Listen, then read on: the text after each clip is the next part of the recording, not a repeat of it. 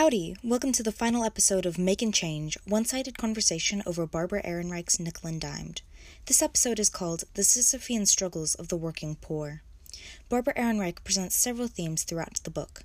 The main themes I'm zeroing in on today are the Herculean struggles of these ordinary people, the brutal exploitation the poor face, and the incompetent aid and flawed perspectives of the middle class. Much of Ehrenreich's narrative is dedicated to the depiction of her valiant co-workers. Rather than describing the poor via statistics or data, as most are wont to do, she chooses to show them to be fallible humans, flawed survivors struggling to make ends meet. From the young Stan, who we learn meant to attend technical school while working but ended up dropping out because of that work, to Marlene, who shows fire and anger and the desire to unionize, we are able to see the rich fabric of different people who all share the same problems page 183 to 185. To me, some of Aaron Ehrenreich's most powerful characters are those she provides only a glimpse of. On Aaron Ehrenreich's final break at Walmart, she meets a girl who enthusiastically describes her daughter and her desire to unionize in order to provide stability and a life for her child. Page 190 to 191. When visiting a community emergency assistance program, Ehrenreich briefly sees, quote, two rail thin black men, Somalis, I guess, from their accents, and since there are a lot of them in the Twin Cities area, are saying bread, bread, and being told no bread, no bread.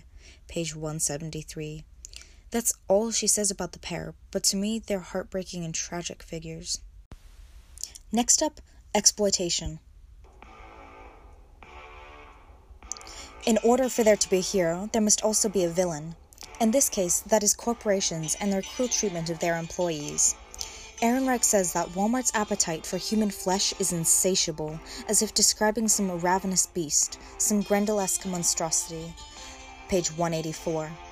Apparently, that desire for human stew extends to children as well, some of the clothes that Aaron Ehrenreich is responsible for restocking are, quote, being sewn by children as young as 12 in a sweatshop in Honduras, page 185. Even aid to the poor is being criminalized. An organization called Food Not Bombs was distributing food to the homeless in a park, but their efforts were met with the arrest of several of the middle aged white vegans responsible for donating the food. Page 235. Overall, Ehrenreich describes America's system as being a tragic cycle, condemning us to ever deeper inequality, and in the long run, no one benefits but the agents of repression themselves. End quote. Page 231. One of Ehrenreich's driving motivations is to humanize the very poor and cause the reader to sympathize with their experiences. In this, she is successful because her narrative gives them time to shine.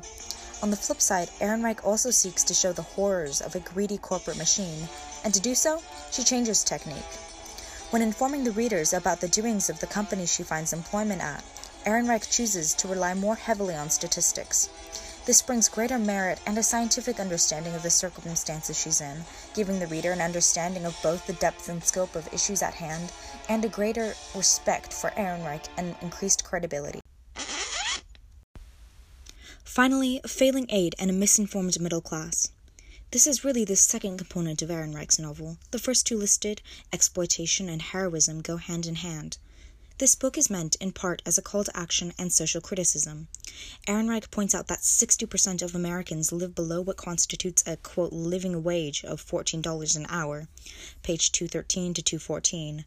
She says something is wrong, very wrong, when a single person in good health, a person who, in addition to possessing a working car, can barely support herself by the sweat of her brow. You don't need a degree in economics to see that wages are too low and rents too high. Page 199. Her narrative proves the majority of the very poor are not drug addicts, thieves, or welfare stealers. Instead, they take pride in themselves and their work despite receiving so little in return. Page 212 and 220. Other books blame the state of those in poverty as their own fault. Ehrenreich defends their efforts fiercely. Instead, she levels her anger and wrath at those who would ignore, judge, or criticize these people. She berates her audience, saying that an attitude of condescension and disapproval are inapplicable in the face of the efforts of the poor, and instead, we of the middle and upper classes ought to feel shame. Guilt doesn't go anywhere near far enough, she says. The appropriate emotion is shame, shame at our own dependency, in this case, on the unpaid labor of others. 220 to 221.